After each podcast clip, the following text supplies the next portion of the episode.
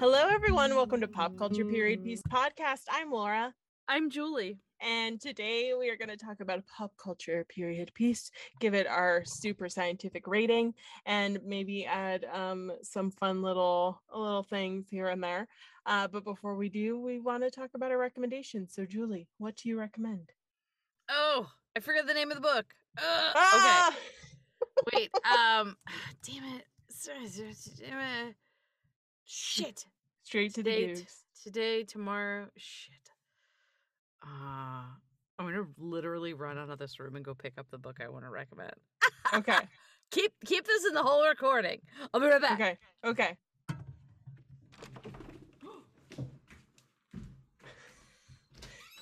Listeners, so I'm just going to talk to y'all while she's going. I know the layout of her house, so she kind of records in a closet. And then if her book is where I think it is, it's probably right near her kitchen. Okay. It's probably actually right by, and she ran all the way to her kitchen, but it's probably in her office. Laura, I don't know why I froze on this. I've been talking the whole time. What's happening? The name of the book I want to recommend is called Tomorrow and Tomorrow and Tomorrow. Oh, so quoting Shakespeare? But also just full repetition. And I just, yeah. I got, there's also a book called Today, Tomorrow and Forever, and I got confused. Okay. I started reading this yesterday, and I'm already so far in. I'm 80 pages in because I couldn't put it down.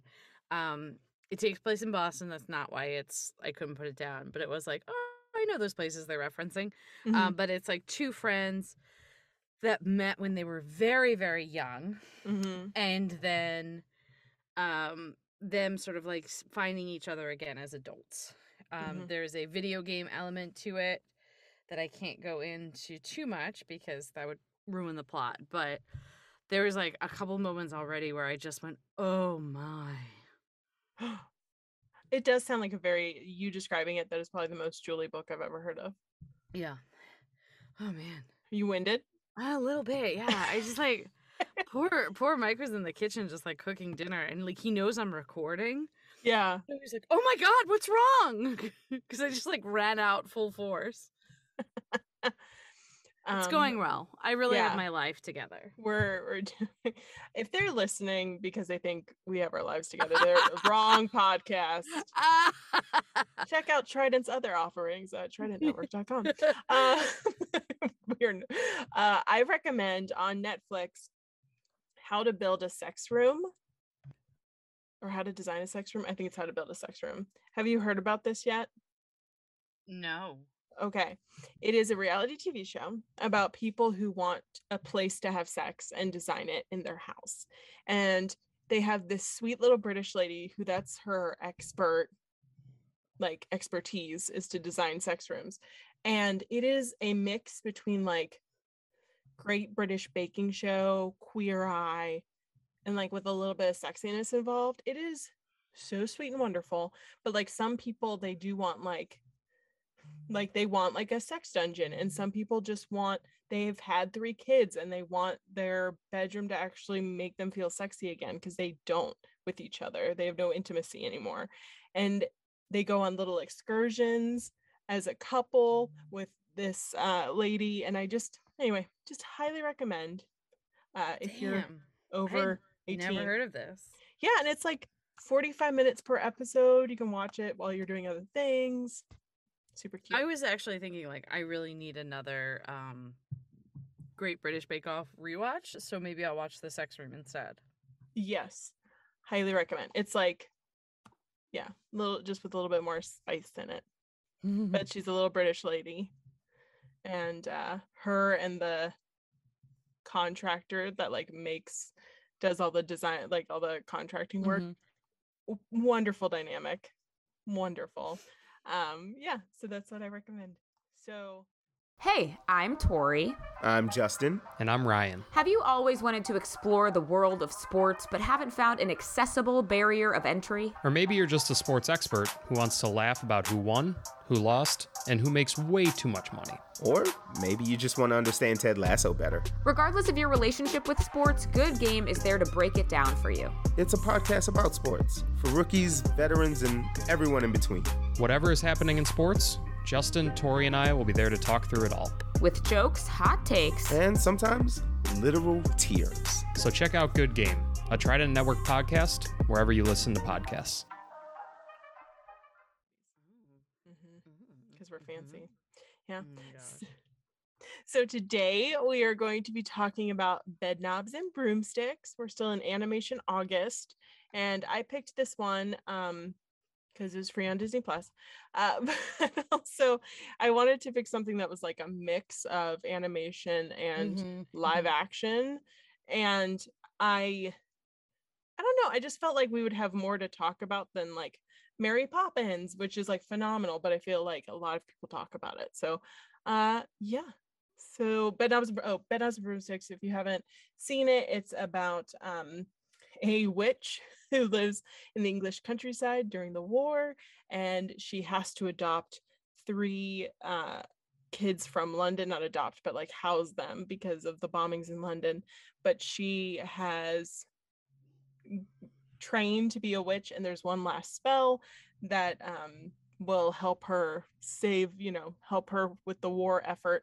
And she has to go, her and the kids have to go and find this last spell from a charlatan who sold it to them, and hijinks ensue.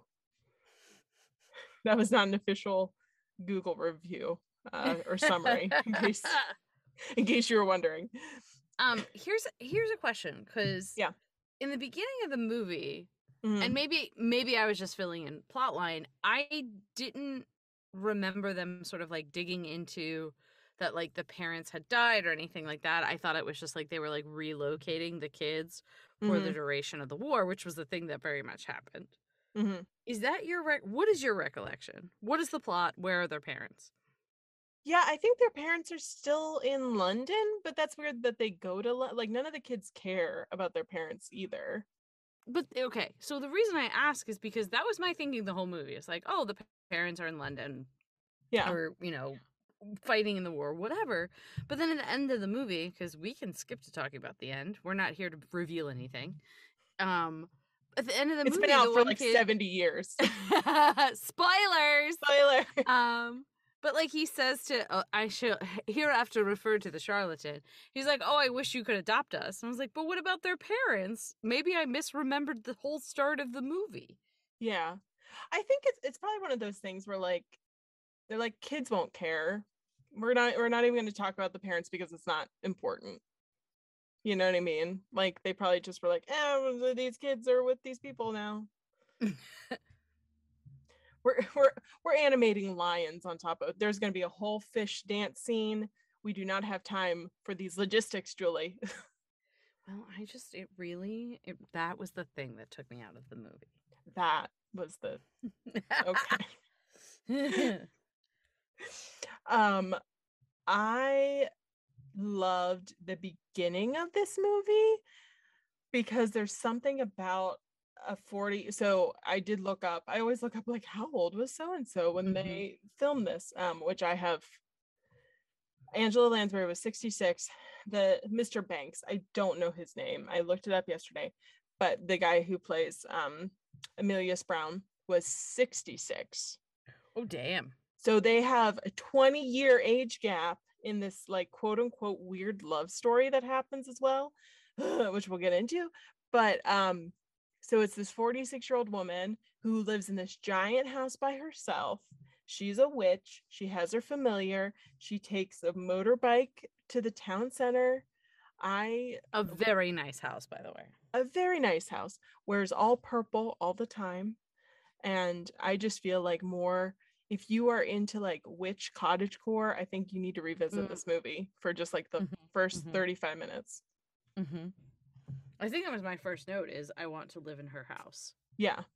It's gorgeous and it's huge. Yes. And just like the way it's decorated too. Yeah. Mm. What is it, like eaves and corners? Yes. Mm-hmm. A good thatched roof. Yes. Love a good thatching. Humans are weird. Like, who is like, we'll take this very brittle substance and we'll put it above us and it will last for hundreds of years. But I digress. So, Julie, what did you think about, like, the movie? When was the last time you watched it? Oh, my gosh. I mean, when I was a kid. It has been so long since I watched it. And I can't think of the context that I would have watched it, mm-hmm. because we didn't have a VCR for a very long time. So mm-hmm. my guess is it was probably like one of the, like, remember like how Disney had the like Wonderful World of Disney on Sunday nights? Mm-hmm. Yeah. To, like, chill out the kids before they went back to school. That's probably when I watched it, which means I probably until this moment have not seen the full version of it. Mm-hmm. It is long. Yes. It is. When I picked this, I was like, it's going to be a short little movie. Because it's a, you know, it's a Disney movie with animation. It is 2 hours long. So it's, and I should have looked this up because Mary Poppins is the one that started it all. Mm-hmm. And then Chitty Chitty Bang Bang was made like in to directly like compete with Mary Poppins, mm-hmm. or like take that same thunder. So I'm assuming Bedknobs and Broomsticks was like the next one. Like, let's capitalize on Mary Poppins. Yes. And it definitely is like a diet Mary Poppins. You know what I mean? Like, they just like threw everything. They're like, this worked in Mary Poppins, so we'll just do this. It's everything it is everything Disney has ever recycled is in this movie. Oh my gosh, even the cartoons. Blue. I was like, I'm sorry, is that Blue? And then was King that John? Prince John from Robin Hood. Yeah. Just like with weird dialects. Yeah. Yeah, that was Also, I'm sorry, I didn't like this movie. I was very bored. I'm just going to be straight up because I don't have anything nice to say. Okay. Thank you for holding it in for 20 minutes. Was there music in the beginning? Because I don't remember any songs. And then they got to where they went to find the book. Portobello Road. That's the first song that slaps. Oh, does it slap? It does for it, not the whole. That's another thing, is they have like 7 different dance breaks of like random things, and they don't like break into each other. You could tell they were filming them on different days, but the chorus of it, I will say, is solid. Gotcha. There was one moment where I will call them the semi ballerina in jewel tone dresses. Oh yes. They're dancing, and there's, like, the clapping sound effect. But mm-hmm. if you look behind them, the whole crowd is turned away watching something else clapping. So these poor gals are just dancing for no one. Oh, I've been there. Like, it felt like they just had a few group number scenes. Yeah. That, like, they were, like, either written or filmed for something else, and they were like, why don't we cobble this together into a movie? Mm-hmm. Yeah. I so there was the songs that I remember. There's the song I don't know if you heard my dog. You or your dog? Oh, okay. It was Dapper. We've had a rough day. So she has the song where she's saying, like, it's the age of non-believing, where she's like making the bed, which is like such a Mary Poppins thing. That is a good song. Yeah. There's the Eglantine song, not as good. There's I do like the Beautiful Briny Sea. I appreciate. It's the one where they're in the water. Mm-hmm. Mm-hmm. But the rest of the songs, you're like, okay, this sounds kind of like X, Y, and Z from X, Y, and Z. And yeah. It just felt like it was just meandering. Like, mm-hmm. I wasn't, like, offended. Like, I was just like, man, I'm just more bored than I usually am at old Disney movies. And it's been a while since I've seen like a Hayley Mills movie, but in my recollection, I love it. Ooh.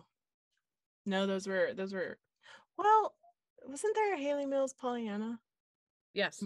Okay, we need to do that. Put a pin in that. We should just have a Hayley Mills month.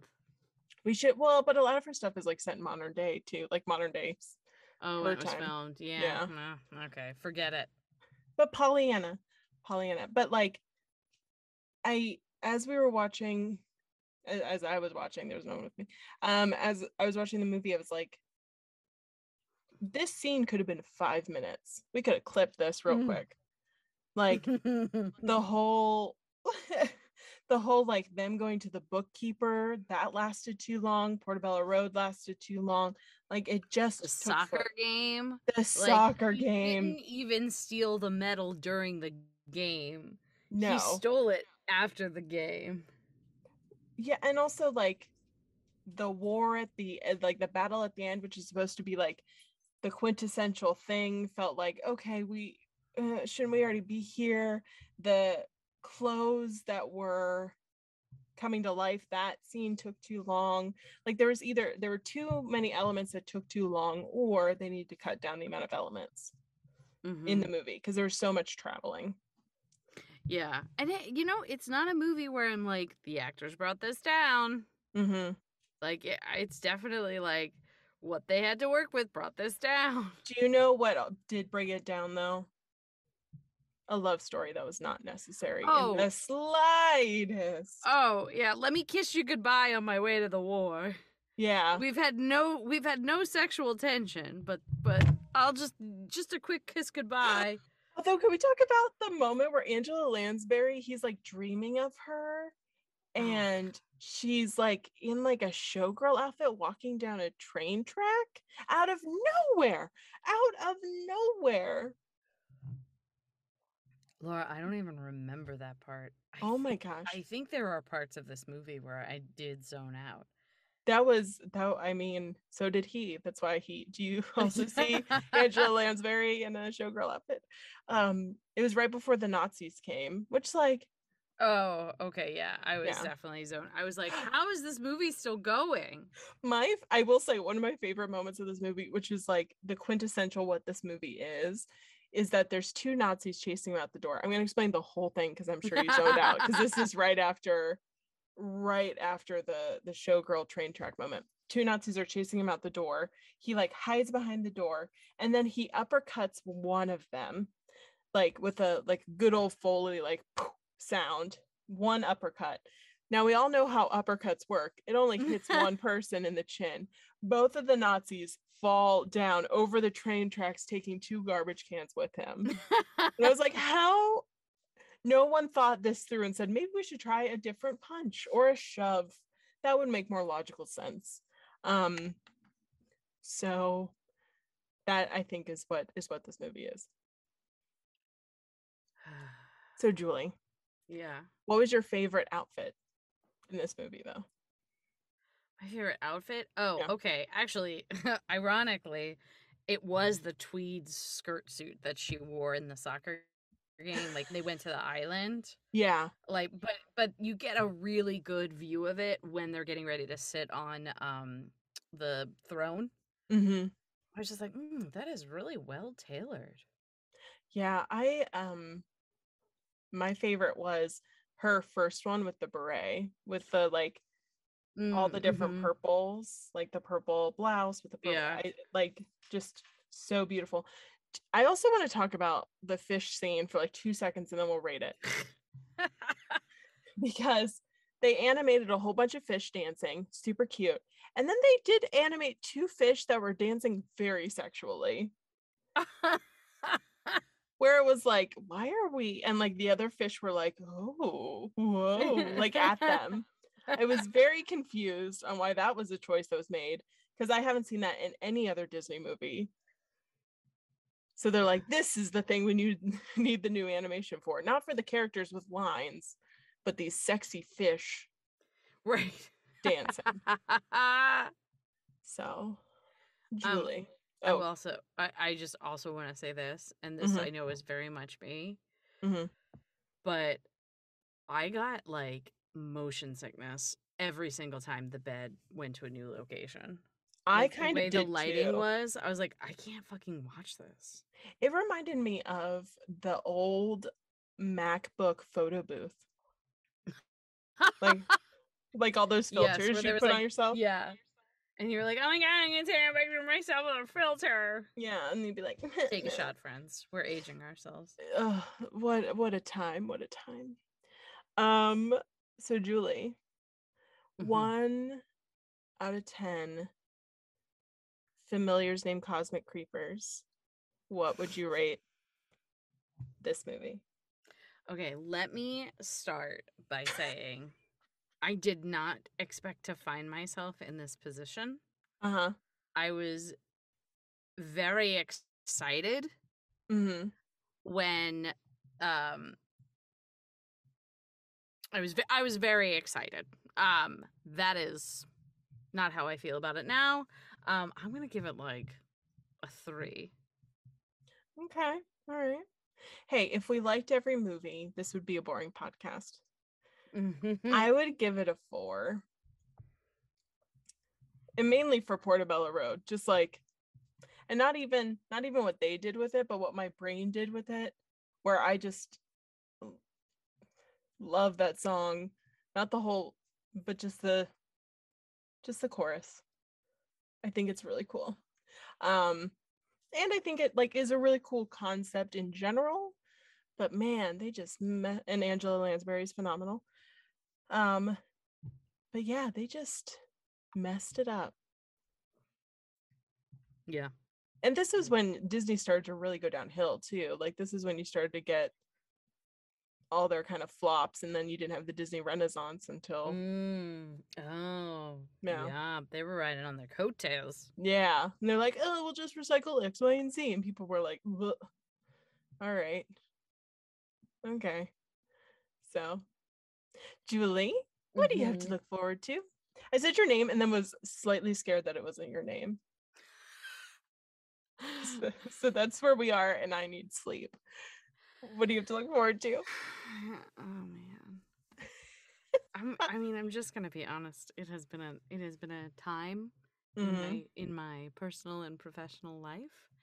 And I guess the thing I'm going to look forward to is things being, I don't even want to say normal, things being stable and certain, or at least more certain than they are now, which is mostly uncertain. I know how you feel. I know what you're talking about. I get it. I'm looking forward to, it is 5K season up there in Pennsylvania. So like in Florida, like running season is like October through March because it's too hot otherwise. And in Pittsburgh, because it gets so cold, all of our races happen like July through October. So I'm going to start running 5Ks, and I'm excited to do it. I like events. That is a thing that you are good at, and I will not even try. No, try. I don't. When I say I walk them. Our good friend Charlie, he and I did his St. Patrick's Day 5K, and we literally walked it the entire time and just bitched about life. It was great. And then they had donuts at the end. Okay, this is information about 5K that people have been withholding from me.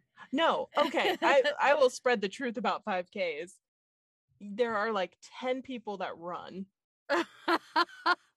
Everyone else walks, or that you do like a little run for like 15 minutes, or like 5 minutes here, walk 5 minutes there, and it's just about showing up, getting a medal, and hanging out with your friends.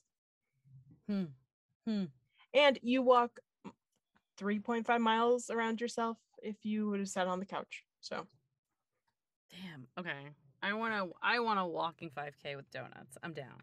Okay, cool.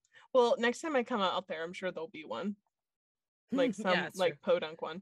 So not like one of the expensive Disney ones, but like a good I've done the Disney ones, but I like a good solid $25 to a local organization 5K. That's my jam. Yeah.